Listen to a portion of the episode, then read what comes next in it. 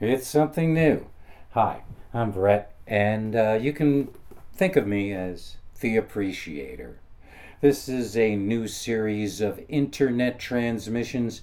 I've been doing these things uh, mostly on a uh, small independent uh, channel called the Overnightscape Underground, which you can find at onsug.com. Many find talk pop culture related programs there.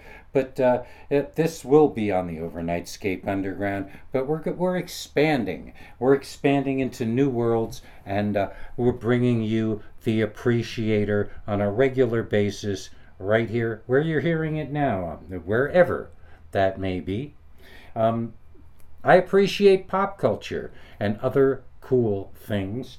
Uh, it's pretty random, but uh, I hope you will have fun. And uh, any comments, any uh, contributions, ideas, and I'm always looking for topics, things to watch, things to listen to, and uh, I'll appreciate them, or uh, hopefully I'll appreciate them because uh, it, not enough appreciation is given in today's uh, pop culture and media world, uh, I'm finding a lot of uh, it, it, it. Just because one thinks of themselves as a critic doesn't mean you're supposed to just tear things apart and criticize them. Um, if you're criticizing something and ripping it apart, it kind of takes the fun out of the enjoyment. For example, there is, I've been watching uh, the Mandalorian, which is, as far as I'm concerned, great entertainment. Uh, good fun. Uh, the effects are decent. I mean, yeah, once in a while it gets a little, and it can be cheesy, but what's wrong with cheesy? Uh, I enjoy when science fiction isn't so pedantically scientific, isn't so strict to canon. Um, shows like, for example, uh, I'm an old geezer. I used to watch Lost in Space. And yes, it's just inane. And by today's standards, ridiculous. But when it was made the science, well, until we landed on the moon and the space program and some scientific advances, I kind of like the idea that we saw outer spaces Anything is possible. As close as the moon, there could have been moon men, uh, green cheese. Uh, all of our uh, science could have been wrong, and maybe it still is. It's hard to say. I mean, you got your conspiracy theorists out there who um, almost anything you can find a conspiracy theorist who um, has an interesting take on things. There's folks who think we never really landed on the moon and it was all just some story. But back to the, uh, I'm digress. I, I, digress pretty well, yeah, as you will find if uh, this captures your attention. Um, the Mandalorian is based on uh, the Star Wars mythos, and I've never been a huge Star Wars fan. I enjoyed the first movie very, very much when it first came out. Yeah, I'm that old. Um, saw it in the theater probably within a couple months of its release, and it was big and it was fun. And yeah, again, by today's standards, a lot of the so called science probably doesn't stand up. But uh, then came the trilogies and the trilogies, and to this day, I have only seen the original trilogy and uh, the very first of the second trilogy they made. And yes, they don't run in a chronological order. And I don't even know what the chronological order is. So, those of you who are these die-hard canonist Star Wars fans are already slapping your foreheads at me, but make it a fun slap. I like the Mandalorian. was I was turned on to it by some friends, and it's just goofy. Uh, the the Baby Yoda character is probably what drew me. Although I, I really like uh, Pablo as uh, the Mandalorian, the whole uh, this is the way uh, that, that he at least for a couple of uh, times never takes his masks off, follows this creed, and uh, so far there's three seasons, and uh, there's I don't know with ratings and whatever's going on with Disney now, it's hard to say whether there will be a uh, fourth season, but if there is, I am awaiting it. The story arc has a couple of quirks, um, but I very much have been enjoying it. Gina Carano uh, was on, and then for whatever reason, you can go into that yourself. Uh, I don't know. Uh, just who knows what goes on behind the scenes. I, you've seen the YouTubes, perhaps. I've taken a peek at them. That isn't what matters to me. Indeed, if I am amused, uh, it can be of any persuasion as far as the underlying, um, I don't know, politics. Uh, I, am really trying to avoid all that because it's just, it takes away from the precious time we have to enjoy. Uh, too many people have fallen into this, it's your leisure time and just listening and watching things that we can't do anything about, don't really affect our day to day lives, and it's just this one big contention. And the people who are my friends who are so wrapped up in these ideas it, it becomes difficult to, some won't even talk to me because they perceive that because I might not 100% agree with how they feel that I just they don't want to talk to this I come from a time where people could have political differences and still remain friends and even have political discussions without like getting so angry, if they, we're carrying a lot of anger, and that's not good. And that's what's good about The Mandalorian, because whatever you want to interpret some underlying or thoughts of the people who perform in it or write it, fat. This is just good, fun, explosions, adventures. It's improbable, but it's, it's probable that uh, if there are beings gallivanting around the galaxies, they're going to look like humans or like baby Yoda or relate on some sort of level, just as you and I perhaps. No, no, no. Um, if you're the, the real aliens out there, who knows? I mean, it, it, you can't tell. I was just recently in Roswell, New Mexico, of course, famous for the landing, perhaps crash landing, of an alien ship back in 1947. And I'd like to believe that something like that happened, uh, despite the fact that probably it didn't. It's just fun. And we went to the museum and they're playing it up as it's. Why spoil the fun of people who do believe this stuff? Um, the people who believe we didn't land on the moon, maybe. It, I, I, I wasn't there. I, I mean, I watched it on TV as a kid. That was like my thing, outer space and Lost in Space, as I said. But Mandalorian has decent acting, the effects are good, um, and the stories are just this rollicking space action, good versus evil um, they bring back some of the characters from the old uh, Star Wars, which you know, that doesn't. The, and yes, I have. It's been explained to me very carefully why this doesn't really fit for people who enjoyed and are um, very vested in the Star Wars franchise, but it's still it's entertaining and uh, that is my buzzword for uh, the, the fun entertainment. It, it's just a world of entertainium out there.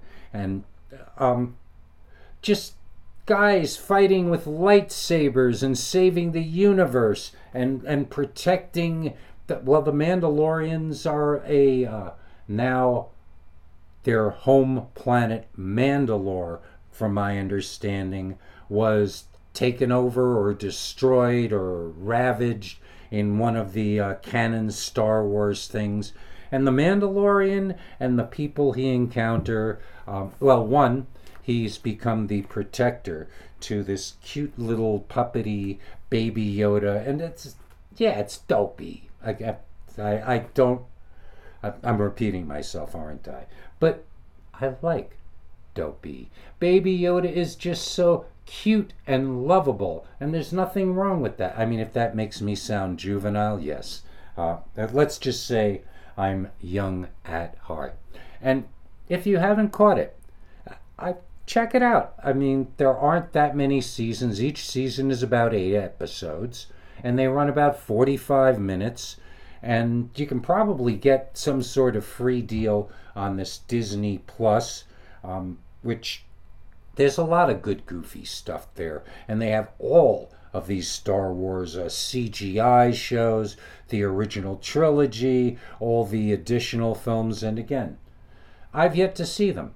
I like the Baby Yoda show, uh, and they had a Boba Fett series, which I don't know. A lot of people who uh, were familiar with Boba Fett and how he fit in to the canon of Star Wars were seemingly infuriated. But I had a great time, and the actor who played Boba Fett was fun. Again, this is just like a Saturday matinee cowboy movie set in outer space and uh, brought to us in, in, living color on our television. So, uh, if you have any comments, I am more than willing to go back and forth. And uh, you'll hear this email address a lot. Um, the email address to reach me with your comments or uh, questions or what have you is kpqr dot torc at gmail.com. Once again, kpqr dot torc at gmail.com. And uh, I live and have lived for about 15 years now in a funky little town in the middle of nowhere in New Mexico, kind of directly between Albuquerque, New Mexico, and El Paso, Texas uh, an exit right off of the interstate brings you to, and you may have heard of it, the town of Truth or Consequences, which, if it doesn't matter anymore, but it was named after a game show that was very popular in the golden age of radio. This town changed its name to Truth or Consequences back in 1949. Back then, one of the most popular programs on radio. And uh, this was when radio was still as big as television. People would sit around the radio together and listen to programs. There was a stunt based game show called Truth or Consequences, where they would give people crazy challenges, and if they passed them, they would win. And for a publicity stunt, the host at the time, Ralph Edwards, who uh, later did a show called This Is Your Life, you might be familiar with, decided that any town in the United States that would change its name to Truth or Consequences, they would come down to that town and do a big radio broadcast from there.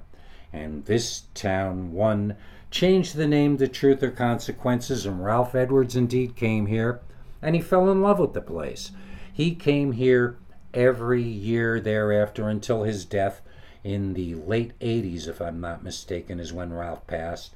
And he would bring celebrities down, and the fiesta, which is held the first weekend in May every year here, is still a continuation of that celebration, even though the uh, a lot of people here in town want to change the name back to what it was before Truth or Consequences, which is Hot Springs, New Mexico. And yes, we have wonderful hot springs in Truth or Consequences, New Mexico. And if you like that, if that if this is a great place to come for a vacation, as long as you are looking for a place where you can just relax and do almost nothing. There's no fancy attractions. I mean, yes, Spaceport America is near here, if and when they actually start launching celebrities into outer space. But that's quite actually a distance. There's some shops, there's some restaurants, and there are a number of facilities where you can lay back in a hot tub filled with this wonderful hot mineral water and you can just do nothing. That don't bring your computer with you and just forget about everything. Bring a good book or something else you enjoy. Kick back and take some time to get away. Because this is like away from everything and you literally can get away from it all in truth or consequences. And um, recently uh, some friends visited and they wanted to check out more places in new mexico which is fine because to be honest for the last 15 years my uh, forays out of truth or consequences have been very few and far between. And uh, years ago, I used to live in Santa Fe, many years ago, and I made sort of a return after almost 20 years, about 20 years, to Santa Fe with them to see the current big attraction in Santa Fe. You've probably heard of it. It's a, an art playground, not quite an amusement park. It's an active gallery of incredibly funky, outer space, kitschy artwork. And it's like walking through different environments. It's called Meow Wolf. And those of you who are familiar with, say, Game of Thrones, it, it was founded and is uh, operated by George R. R. Martin, but doesn't matter who operates it. It is more pure escapism, cool, psychedelic, hallucinogenic types of art exhibits, and you wander through this huge indoor area. The building it's in used to be a bowling alley, and now it's all these corridors and secret passages and cool, funky, blacklit artworks and environments it really is um, different and very, uh, re- very reasonable for what it is. Um, and as I say, we went there, and I was kind of expecting it to be just, mm, but I really enjoyed my visit to Meow Wolf, and uh, perhaps you will too. If you're ever uh, New Mexico, uh, I'm not paid to promote it. Uh, I'm not paid to promote anything here, nor am I. Per- well, hey, I'll take your money, but I'm going to be honest. Uh, I'm not going to promote anything that I don't feel it's fun to promote. But Meow Wolf, yes. Mandalorian, yes. I appreciate these things. And it's, it's, we're back to digressing. We're just jumping. But this is something uh, I appreciate. Uh, I even when I live in a large place, I tend to pack rat, keep stuff that has sentimental value and uh, objects, and and we all have that. We have these closets full of stuff that we feel we can't live without, but some of it, I mean, at least me, I haven't looked at it in years if I do, you know, if you look at it first, oh, I got this from so and so. Oh, that's nice. And then you just move this, and it stacks up. You all know this. It stacks up quickly and incredibly and vastly. And to what end? I mean, uh, working as I do with a lot of estates and uh, things like that in uh, my work uh, I, I work in an antiquarian bookstore, and that's where we get a lot of our stuff. Some person has spent their life appreciating, like I do, books and collecting them. And uh, when their time on the planet is done, they have these uh, heirs who just, you know, they wind up all of a sudden with this house full of stuff, and their first thought is they want to sell the house because they probably nowadays because people live longer up they're not orphans or anything they're some of the people are 70 years old or older and their parent has passed. And suddenly in their lap is this house full of whatever was accumulated. And it isn't stuff they love or even have an interest in so what they do is they pull one of those big dumpster containers out in front of the house and everything this person loved and collected is uh, summarily tossed into this dumpster. And that's the end of it. It goes out to the landfill and life goes on. But i decided that i would cut my losses. I have been living due to various uh, circumstances I wound up moving into a very tiny place and I've had all this stuff that it was important. I can't throw it out. So here's boxes and piles and any space that wasn't being used for living instead of having more space to breathe and not feel like I'm in an enclosure someplace. Here was the stuff. And I thank my friends, uh, Irina and Sylvia, for convincing me how little of this stuff. It was a revelation. Yes, uh, there's this mourning that I went through as I was tossing out all of these items. I mean, even I love books, but you know what? How many books did I have that I'd read and put on the shelf thinking, oh, I'll loan it to somebody. It's a shame to throw it out. Someday I might want to read it again. And you multiply that times X amount of years, and there's just all these books I don't even know that I have anymore. And there they are in these boxes, cluttering up my life and my thoughts. And I found true liberation. Uh, and it, took uh, about five waves, each time thinking, okay, I've now thrown out everything, everything that I don't need, and everything I've kept is still valuable, precious to me. Uh, it could be useful, and wave by wave, this little place that I live, record, and work in has become more comfortable, cozier. If I have a person over, they're not just crushed and they're not interested. Have you ever tried showing somebody all of your cool stuff and you, they have this look on their face like, What are you doing, Bret?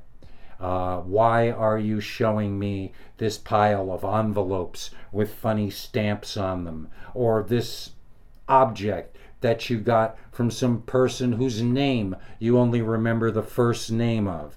Um, or why are you keeping this because somebody you cared about gave it to you? You can remember the person and the event and all of that without the extra accoutrement, so to speak. Uh, so, uh, what I am recommending and thinking you too would appreciate is get into your closets, get into your basements, your attics, and we all have, no, all, uh, most of the people within the sound of my voice, half or more, I, I would guarantee you, of the objects in your living space are dispensable disposable. If at some point in the future you need one, it's that we have amazing consumer stores, um, even things that you think, oh, it's vintage or like old comic books. Old collectibles are only worth money to the shops that have you ever taken your comic book collection to a comic shop and you looked them all up on the internet. And okay here is a comic book that some guy on the internet is selling for $50 if you look he's been listing this thing every week or every month for ages and nobody's buying it. And when it finally sells that $50 comic book uh, sells for five bucks or less. And here it is cluttering up my life. Who needs it? It just goes away. Take my word for it, you will appreciate the appreciator for um and it I'm not kidding around. You know, yeah, yeah, I'll do it. Right now, as soon as we are done here, or while you're listening, just look in one drawer at all of the stuff and look how many, pick the things that you haven't touched or used I'll give you a, five years, two years. How many things in that drawer, percentile wise? Yes, you got it at some point. Somebody gave it to you. It was a gift. You know, if I kept everything that was a gift because somebody might visit and be looking around for that uh, Albert the alligator uh, figure that they gave me as a gift because they know I like the Pogo comic strip. And most of you don't even. That's the thing, also. The things I'm hitting my mid 60s. The things I grew up with and appreciated, even people my age no longer remember. And certainly by the time I croak, my kid is not I mean, again, he might get the idea, oh, I can sell this on eBay. Take my word for it. It isn't worth the time. And, and again, you go to some comic book dealer with your big pile and long box full of comics and you look them up and there's $2,000 worth of stuff. If the most any dealer is going to give you is one third of the quote unquote book value, and odds are, unless you have very um, desirable books, it you're not going to get that. And yes, if you have an Action Comics number one, the first appearance of Superman from 1938, that's worth keeping. But there are probably, out of the thousands and thousands of comic books ever published, I'm telling you, there are probably a handful that you could readily resell and get money for. Give them away to some kid, even. That you don't have to throw them out, but get them out of your house and into the hands of somebody who is going to actively enjoy them.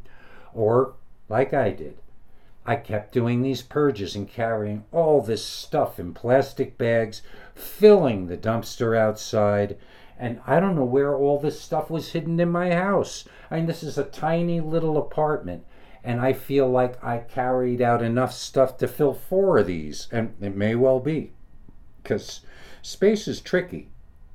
Uh, I think. Uh, well, I like to imagine that uh, us Doctor Who fans that there's some tesseract like uh, attribute to my living space, but really there isn't. And again, I now have space. If I want to pace in my apartment, I can do that now. Whereas just a few months ago, that was like knocking things over and bumping into things. I now have a clear path. And uh, it, a clean house is a clean mind, my friends. And um, with that, our uh, time together for this episode, and there will be more. This is the first episode of The Appreciator with Bret, aka PQ Ribber. And uh, there will be more. Once again, the email address for your ideas and comments is kpqr.torc at gmail.com. And uh, let's do this again. Let's do it again and again with appreciation and fun things to watch, fun music, fun things to do, because let's face it, we can all use more fun in especially in these days. Thanks for listening, and uh, like I like to say, till we meet again, set the controls for the heart of the fun.